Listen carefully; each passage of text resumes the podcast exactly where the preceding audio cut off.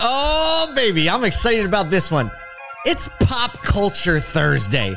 We're going to do a total pop culture flyover. We're going to talk about a little auto, but a lot of pop culture, and we're going to have a whole lot of fun. Everywhere I go, the people really want to know who I is and who I I, don't think be. They start I've to stare when they see me. What'd you say? Consider once no It's a whole new thing for us. It is. I don't know why, but this morning it was like, if you don't know, like this show is developed every morning. I mean, you probably, if you listen long enough, know because the the stuff is real time. But this morning it was just like we're gonna we're gonna like we feel like we need to catch up on pop culture and catch everybody in this industry up on pop culture because we know that this is what's in the consumer's mind when they're shopping for a car when they're walking in your showroom. So it is relevant. So if you think it's not relevant, um, we humbly suggest that you're incorrect. just hum- Yes, humbly suggesting. Uh, a couple announcements today. We've been talking about it all week, but um, first I want to just say congratulations to the Asotu community because we together have reached over 1 million impressions on social media so far this year. So far, 1 million impressions and and might I add, we are ramping up. If you look at the curve, like we might actually hit like 2 million by the end of the year. We might. Let's go. We might, but that's our first million. So the first million is the hardest. That's what they always say.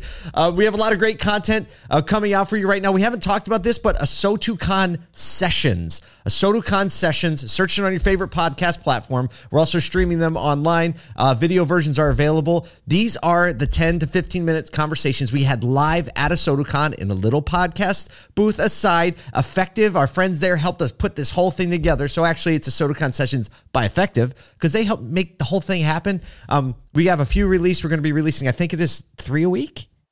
Yeah, that what it three is? a week through like early November. Yeah, Got we, we got some stuff. Uh, the Jim McKelvey uh, one just dropped where you and I sat down with Jim, a little candid conversation. They're so much fun. I can't wait to listen to was him because. I only hosted a few of them.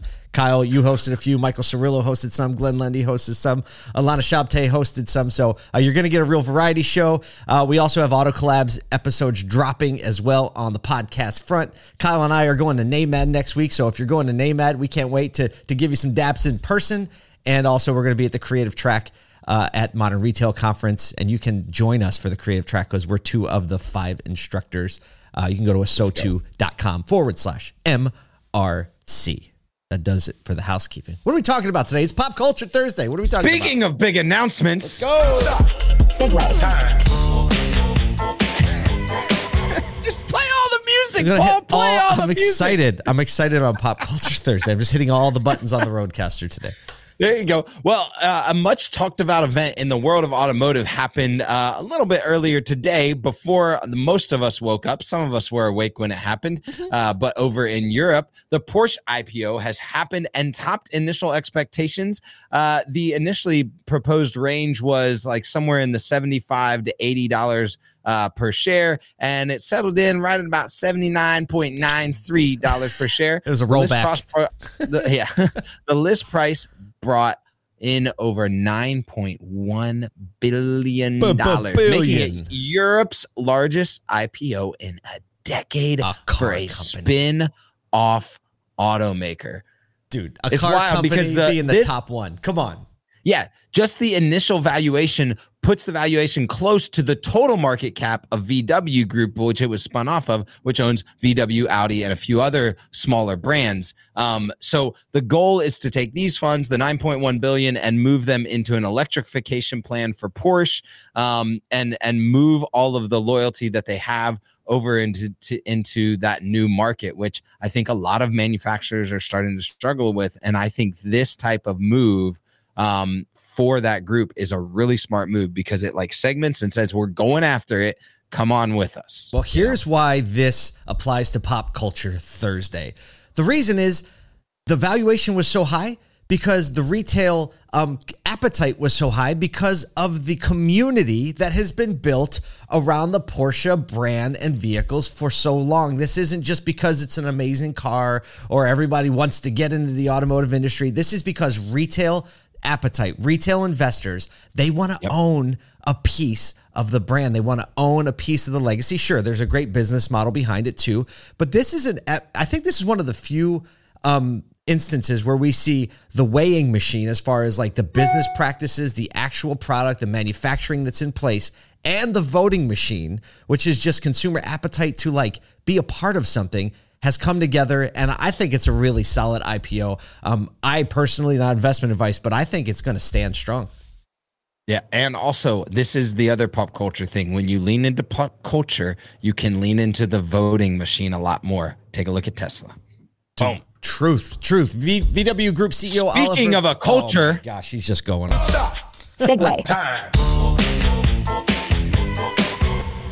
One of the most iconic cultures and communities in uh in like the world is the Harley Davidson community and they have recently also spun off an electric division. Their electric motorcycle division uh, has been spun off in a SPAC deal creating the first publicly traded electric motorcycle company in the US not quite as much cash a little bit right? less, but still, a little bit less, but our one eyes. point seven seven billion dollars in cash. And Harley Davidson still four percent ownership in the brand, so they only sold off about twenty six percent of it. Um, and uh, and so the the the if you've been following the story, Livewire is the brand that they've that they've put the electric motorcycle division under. Uh, and and their starting prices of their their motorcycles are still under twenty grand. So that which, uh, kind which- of a, a an interesting community move. Well, if you're a motorcyclist, you understand that seventeen thousand dollars is still an expensive motorcycle. Right? Sure, sure. It's still an expensive bike. Um, we when we were talking with Rick Reichert, so uh, Reichert they have a Harley dealership, and Rick has been you know one of the first to, to like ride the bikes, and you know he's telling us about like the experience of you know the throttle sound it makes and the seat vibration. Like it sounds like a pretty visceral experience.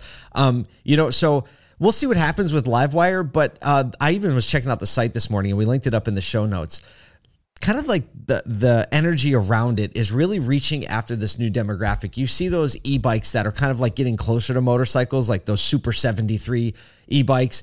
And now you see Livewire kind of courting that demographic um, as far as like transportation, um, culture, and because the motorcycling, you know, industry is getting a little older, like the data will show you that. So I think the EV bikes is going to bring more motorcycling into pop culture. And I ha- I, you know, I'm, I've been a Honda guy. Um, and I have two Honda motorcycles, model really old one like me, 1979, and uh, a newer one that runs all the time. And I, I did, I did actually go through the little trade tool on the side. I'm like, how much is that worth? All because this e-bike all looks pretty cool. You can get like a hundred and I don't know, it's like 175 miles of range, which is really good on a motorcycle, and it takes about 75 minutes to uh, charge it. So it's not too bad. Well, I, I, I have a really, I, I'm guessing that Harley Davidson is going to do a really good job at curating an uh, like a whole new community. They've they they do such a. You look at like a Harley Davidson shop. I mean, the Harley Davidson shop, the, the dealership that I used to work uh, for near us, every Saturday during the spring, summer, and early fall had a concert outside. Yep. right. Our- ours does too. There's a hot stage. Dogs. It- Yeah. it's so they they just know how to build brand and build community. it's it's not there's that word again, Kyle. Establishment. Boom, There's there that comes. word There- again. Speaking of community, I'm guessing they're gonna Segue. find that. Yeah, ah, sorry, we're, we we made a decision. we're rolling. We made a decision rolling. today with this many stories. We have to keep it rolling.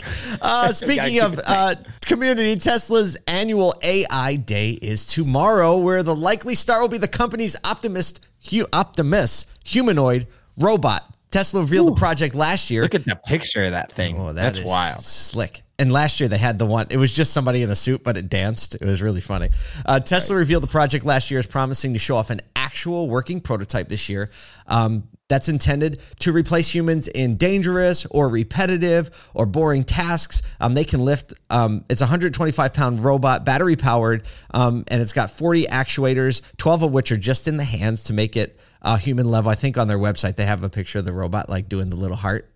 And um, you know, so it can lift up to 150 pounds. The robot, and you know, people were like, "Oh, are humanoids scary? Are they?" In? And you know, in, in kind of typical fashion, Tesla's like, "Well, if you can run more than five miles an hour, you'll be safe." and and basically, they said like a like a like a five year old could push it over, right? I don't know. I don't. I don't know about all that. That's 125 pounds. Oh, I'm sure because it doesn't have the ability to like transfer weight. You know, no, like you think about that. Like put a 125 pound stick straight up in the air and Yeah, tell it it no, can't but transfer weight. It'll be able to balance. Anything can push it over. No, Yeah. it won't. There's no way. How do how can you create the intelligence to balance itself? Oh man, it's easy. You got to see. You got to go go search Boston Dynamics and look at their robotics, and you literally Oh, will see. You see people like Yeah. full head linebacker charging into these things, and they like stabilize and they look at you, and the eyes turn red. You know um, that all that doesn't happen. uh, well, Tesla Yeah, this one doesn't look like that football No, player. it doesn't even though. have I'm a face. There's Yeah. no face. uh, Tesla's also It's going great. to be talking about their updates to its full self-driving capabilities. The beta has been out. A lot of people have testing it. You've been seeing things on social media. Some people um, saying good things. Some people saying, "Hey, it's not quite working right." Um, so it'll be interesting to see how all these things kind of come together in this uh, in this like kind of Tesla ecosystem. But if you're interested, you can watch the whole thing live streamed from their YouTube page as usual. Gotta- Paul, speaking of new ecosystems, Okay. Segue. I was waiting to see what you had there. Oh, yeah, I had it. I had Okay, it. okay, okay. So, Retail Wire has recently reported that Walmart, you know, the one that you expected, has moved into the metaverse. Uh, the retail giant has launched two immersive this. experiences on what's called the Roblox gaming Roblox gaming platform. If you have kids, you know what we're talking about. Yeah, you do. Uh, Walmart Land and Walmart's Universe of Play are the retailer's first attempts to connect visitors with virtual ma- merch. Okay, they're calling it Virch, which sounds very Walmartish to me. that have real life matches on Walmart.com and in the chain store. So they're going, hey, look, the Virch is over here, but also we've matched that in, in a physical presence. Um, I well, well, one, I mean, we just saw the video of it. Like, it's a really cool experience. I'm It it, so it impressed. feels it feels very fun, very energetic. It doesn't honestly like when I think of Walmart, I think kind of like walking into a very stale, very sterile environment of like shelves and you get things and they go check out and then you get out. There's no like Ex- like, well, the, you there think is about an like a- experience, but it's a- not typically one I want to repeat. You know what I mean? it's normally because of the people, not the products, is- right? that- it's a bit of a thing. like that people at Walmart thing. Hey, we're gonna yeah. What? A, there's a new YouTube channel that pops up. People of the Walmart metaverse. People of Walmart. I'm yeah. sure that's coming. no, I mean, there, here's the th- like. So the CMO William White said, "We know our customers are spending loads of time there, so we're focusing on creative, new, and innovative experience to excite them. Something we're already trying to do in communities where they live, and now the virtual worlds where they play. So here's the cool thing: um, no real money will be changing hands, but users can earn coins that get them." Like kind of representations of actual like toys and like clothing items they can try stuff on. There's a dance challenge. Um, they can engage in a stranger things trivia with with one of the actual uh, it's the, the kid who plays dustin i think in stranger things. I don't remember his name. And there's this is my favorite part. This is brilliant. There's an overhead blimp that randomly will show up and drop toys that you can run around and collect. Like I a am party all I couldn't be more impressed with Walmart's swing on this because my kids have played Right. Roblox Roblox for years. Like Miles, who now is taller than me and one of our editors here at Asotu, he played Roblox in the very very beginning when it was like had just come out. And so my kids are always on it and they're always doing things. Walmart's found a way to build community and brand affinity through a fun game in an environment where the young folks are are already enjoying themselves. I'm I'm so excited to see Walmart coming out with a swing because I would have thought like this would be something that Amazon would have done first, but Well, their playing keep up. demographic is perfect for it because, amazing. like, you think about like early, like college age, early twenties, people that need like bargain items, like transferring that that mentality, and even so many people that like grew up on Roblox in that Gen Y, Gen Z, Gen A arena, right? Like they know what that experience moves people. They know that they can transfer the experience in the metaverse to a physical retail location pretty quickly if there's brand recognition. Wait till they So, figure out the I'm next step. Wait till they make figure out the next step between earning things in the game and actually transferring that into tangible, real items at the store. Like Walmart, Oh, yeah. I, I don't know, man. They've Yeah, just been they've been impressing me lately. Like when it, when an old dog finds some new tricks, I get really excited. Yep. I get really excited. Um, speaking of, No, there's there's no real easy way to put this. So I'm just going to say stop. Stop. We're just going to do the stop. Right? Whenever we say segue time, NFT trading. We've talked about NFTs a long time um, on the show, and we've actually now seen the full rise and maybe collapse. Well, it's definitely a collapse of the market. NFT trading volume is way down year over year. Bloomberg first reported on data hosted by Dune Analytics that showed trading volume has gone from one, 17 billion. We're using the billion word a lot today. Seventeen Golly. billion to just 466 million between January and September of this year. That's a 97% drop in just 9 months. And the data was all collected from, you know, the major trading platforms like Open OpenSea, NFTX, uh, Larva Labs, etc. And so this actually puts trading below of what it was June last year before the spike actually happened. I, it was. I just remember like December, January, February, even on this show talking last year. Like this isn't going away. Everyone's moving there. The metaverse is coming. Like even just to see, you know, Facebook change their name to Meta, and you know, I know that NFTs aren't metaverse, but it's all Web three and It's a transactional piece of the metaverse it's, for sure. It's, it's all of that. And so, you know, it's it's just honestly shocking to see the dynamic change in what it has done. Now, here's what's interesting is is that NFTs such as the Bored Ape Yacht Club are still retaining their value, so like even the though the names. volume of trading, right? So so any of those like mega names, the big ones that kind of like had staying power before, during, and after so far, they still ha- hold their value. So it's like people are holding them, uh, or when they do get traded, they get they they still trade at that higher value. Mhm. Um, so I think there's still a case for like, hey, if you create a, a bold enough community that that is leaned in based on this item and access, then you still have the opportunity to retain value, even though trading volume goes down. Now that doesn't help the originator of the NFT. Um, but I think it still has a proof case for like the staying value, like the staying power Yeah, of the same- NFTs. it literally is the, if there's a common thread of pop culture thursday it is the principle and concept of community right the nfts that built legitimate community not just like the artist that said hey i'm going to turn my art into an nft and sell it for a lot of money right Yep. gary, gary vaynerchuk gary vee he would be like hey they're they're in really dangerous territory if they're not treating that NFT with some community benefits or some functional utility over time because he said, you know, you're going to sell this thing to a lot for a lot of money and people are going to buy it and then when the market does crash and it will, he predicted it. He said your fans are going to be left holding the bag. What do you think that's going to do for their perception of you? Oh, right? and, and that's an ouch. wow. And so that's actually happening now in real time. Companies like, you know, like Starbucks and, and people who are trying to ride the craze and say, hey, get the Starbucks NFT, they're actually rebranding those a little bit now as digital collectibles. Ah, Which is, yeah, I don't know why someone didn't just call it that from the beginning. That's basically what they are. now, now that we're looking to dodge and disassociate, we come up with a really great word. But we were like tripping over ourselves to just explain an NFT earlier. It's a digital collectible.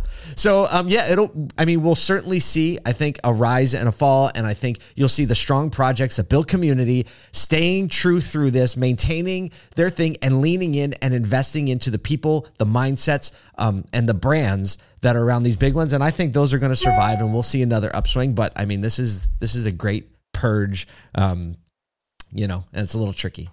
Speaking of things that are tricky, Oh, oh, oh, I see you. This is a You funny- just snuck that in there. This is a fun end. one. This like, is a fun one. trick shot, trick shot comedy quintet. Dude Perfect revealed their plans yesterday for a $100 million headquarters complex, entertainment complex. These gents, they were college roommates. They released their first trick shot video on a dare. Now they have over 58 million subscribers and 15 b- b- billion views. Their entertainment is very family oriented. It's a lot of fun. I was like, why do I like this? Do I like it because it's it's trick shots? Uh, because they're just good guys? Do I like it because my whole family can watch it together? Do I like? The answer is yes. I'm an entrepreneur, Yeah. right? I'm a creator. there are a lot of reasons It's, to it's, like it's all of the above, right? Yeah. It really is. It's uh, uh, you know, I uh, look, yeah. Throw I mean, that headquarters video all, back up.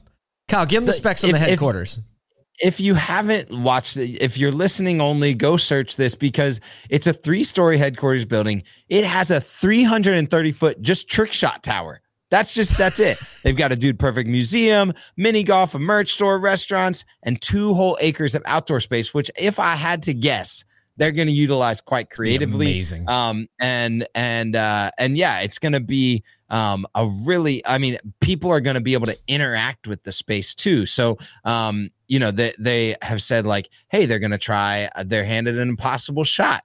Um, they're to be able to see the whole city right? There's this there's this sweeping structure um there's it's it's like they call it a, a focal beacon of the whole dude perfect. So like we talk about putting up a beacon it's like hey here's the center of this kind of community and it looks feels and interacts like all of the rest of our content. It's pure brand play You know- pure community play uh, uh, earlier in the year, we had a, a, an event in Dallas, and I took my family down, and we went to the Magnolia Silos, right? and if you yeah, know yeah. about that, that was kind of the kind of culmination of our love of you know the Magnolia Network and Chip and Joanna, and kind of how our family likes. And when we went there, it was like you were with all the other people that also thought that these things are awesome. That home is awesome. like you could give a nod to anyone and kind of know like yeah we're in the same yeah, like we're having the Yeah. same experience, and what it really codified the whole brand experience into a. You realize, hey, here's the rest of the community. They do exist. They're one place. I think this is going to do the same exact thing for the Dude Perfect uh, ecosystem. It's fun to see him getting into real estate because it's a great way to build wealth over time because they're just good Yep. guys. And um, look, I think it just ties back to what we've been talking about in every single story today. It wasn't intentional, but it's just the nature of of culture. Culture is based on community. So I think as we in the retail automotive industry, whether that is a, as a dealer or an industry partner, like remembering that people are hardwired to seek community, to find the others that think the same way you do, that believe the same things that Come you on. you believe, and then move closer together and do something together. So um, there you go. That's our very first pop culture Thursday. and paul used the word codify I did. I did use the word codify. So go out there, think about community, and go go build some. Go build some community.